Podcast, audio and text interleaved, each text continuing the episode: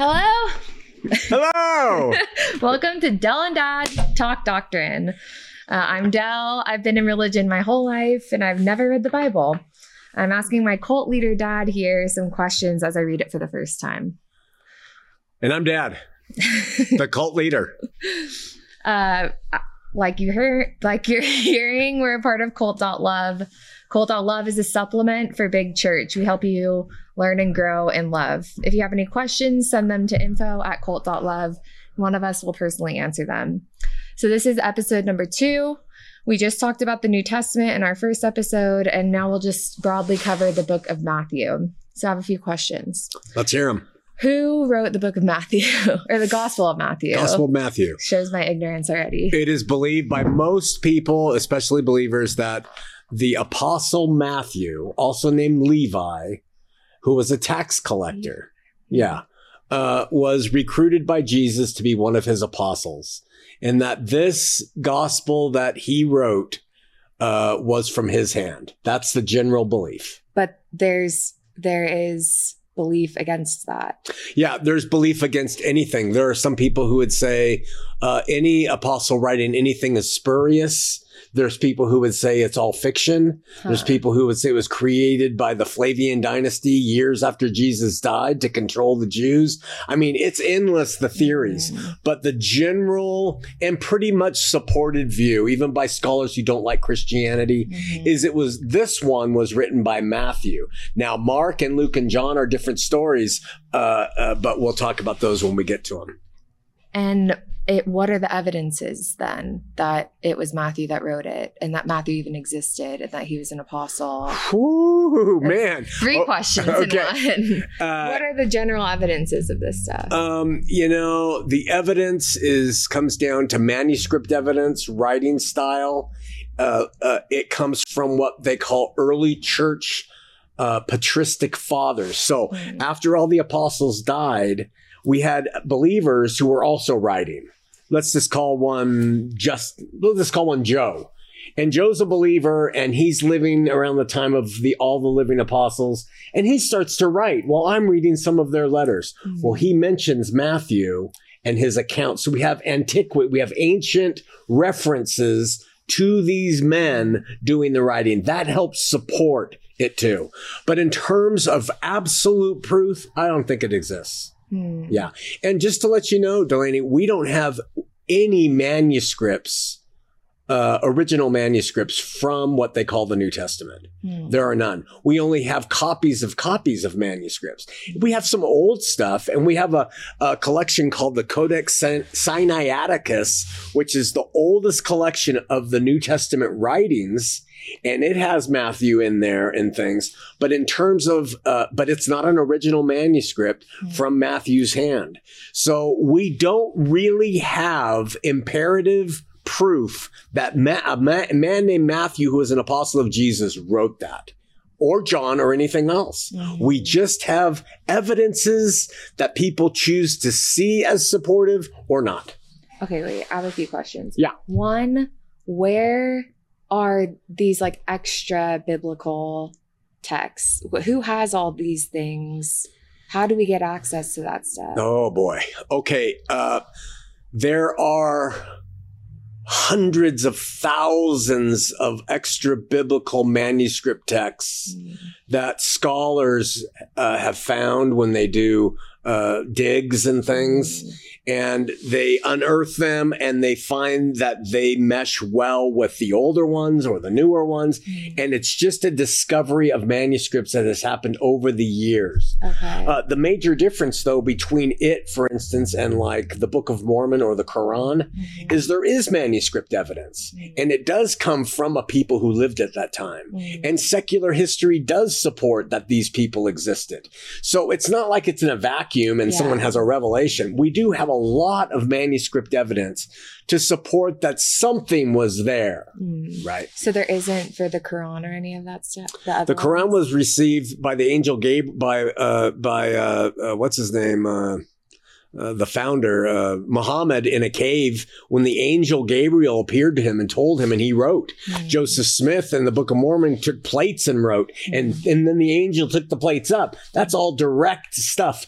But no, uh, with Scripture, whether it's the Old Testament or whether it's the apostolic writings, we have a lot of manuscript evidence. Mm. Um, truly more manuscript evidence for that than any of the ancient Greek writers, Mm. than than uh, than Plato or Aristotle. A hundred times more manuscript evidence for Mm. uh, these things. So, uh, maybe a more personal question. What makes you trust the book of Matthew if you can't say for sure? It's a great question. I don't trust the book of Matthew. Uh, uh, when when Christians say the the book is perfect or any the Bible is perfect, I you have to know that what they're talking about is when God spoke to the author. Mm. Okay, and that was perfect. That's The, the words from God. from God to the singular author Matthew when he wrote on that papyrus. That was Yeah. perfect. Okay, So even the words that Matthew wrote, not just God to Matthew, but Matthew to paper, was also Right. perfect. but all of those papers are gone. okay. Okay. So what's come after has been uh, some abuses and corruptions and things, but I don't think they are significant because we have manuscript evidence to show that it's pretty consistent. Okay. I don't trust the writings as uh, I think they're they're ink on paper, printed in a in a place in New Jersey today. The question is um, is are they sufficient to lead you to what God wants us to know from that period of time? And I think they are. I place my trust on the fact that they are by seeing the evidence through eyes of faith rather than seeing the evidence through eyes of criticism.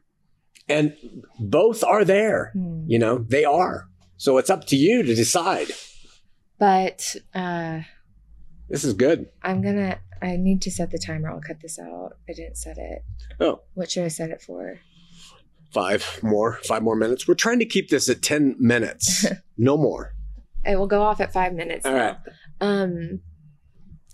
So, Matthew, manuscript evidence. Why do I look to it, trust it? Yeah. Yeah. I'm gonna cut this out. I lost my train of thought. It's okay. We cut it out. Go to the next question. Well, then take your time. Think about it. Matthew, Why do you trust it, you why do you trust it? And you said, "Oh, okay, I remember." Okay. Okay, we're back. So, why? Where? How can you so confidently claim that even what Matthew put to paper was perfect? Uh, I, I do that on faith because um, it's the belief that if he now remember it's perfect, but it's God speaking through a man, so it's coming through Matthew's attitude of things. But I just simply trust that if Matthew was a man of God and he was being inspired to write, the things he wrote, uh, if he was inspired, um, and even though they're coming through him and his learning and his views, I think that they present to the world a reasonable view of what God wants. Okay. Yeah. I, but that's why it's not a manual of musts. Mhm. It is a map of of a journey and of what God has done in this world to reconcile the world to Himself. But that's more on later. Okay. So it really, like, at the root is that you just think, like, you have to trust that out of all the things you've studied, this one gives you a really good sense of how God wants things, and you're going to trust that. It's that in con- in conjunction with there being uh, threads of continuity between all the books. Mm. So if I just read Matthew alone, I would consider that very suspect. okay. But when I see the content of Matthew resonating with spiritual principles that are found in Genesis, Exodus, Leviticus, Revelation, Peter, Paul, when you see that thread of continuity and no contradiction in terms of um, principle, Mm. yeah, then I, I have more reason to put uh, my trust in it as a reasonable record than to just uh, say, oh, it's just a joke. And it really, you know, the faith is all about uh, how people perceive evidences. Mhm. Some people say the sun shining, the moon orbiting, and the earth spinning is no evidence, and that's fine. Yeah. And I just choose to walk in something called faith. And I have done my homework, but it's these little things that I have just mentioned that make me say, I think I trust this as a reliable record. Okay. And you also just said, pointed to the fact that, like, without the Tanakh Oh, or yeah. like Judaism, Yeah. there's nothing here. Like, Nothing. It, it's grounded in that Right. first. So, are there, well, like, are there, what are the arguments against Judaism? Like, uh, that's a really stupid question. I No, like, it's a like- great question. It's a great question. I mean, there are many people. I have a good friend. He says it's just a made up, uh, it's just the way the It's Jews controlled the whole Yeah. story, the whole narrative. But the problem with those perspectives, in my estimation, maybe they're right, but the problem is they, they have never really studied and seen the uh, continuity between these books and these writers, in addition to the overall message and then I take that overall message and I compare it to the other philosophies I've tried, Mhm. which I have tried. And the overall message you get from Genesis to Revelation with the threads of continuity present a way of living that to me is superior than anything else I've seen.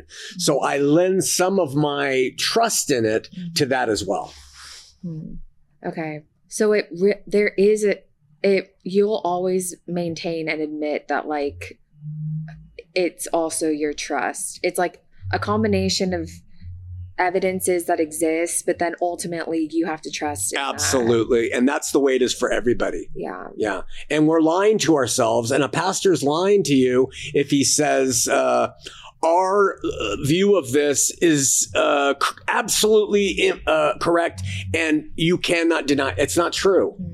Because it's just going to be how you choose to see things. Yeah. Yeah. That makes sense. Okay, so who more about Matthew then? Hmm. Like what exactly was his role as an apostle? What what is his character? Who is he?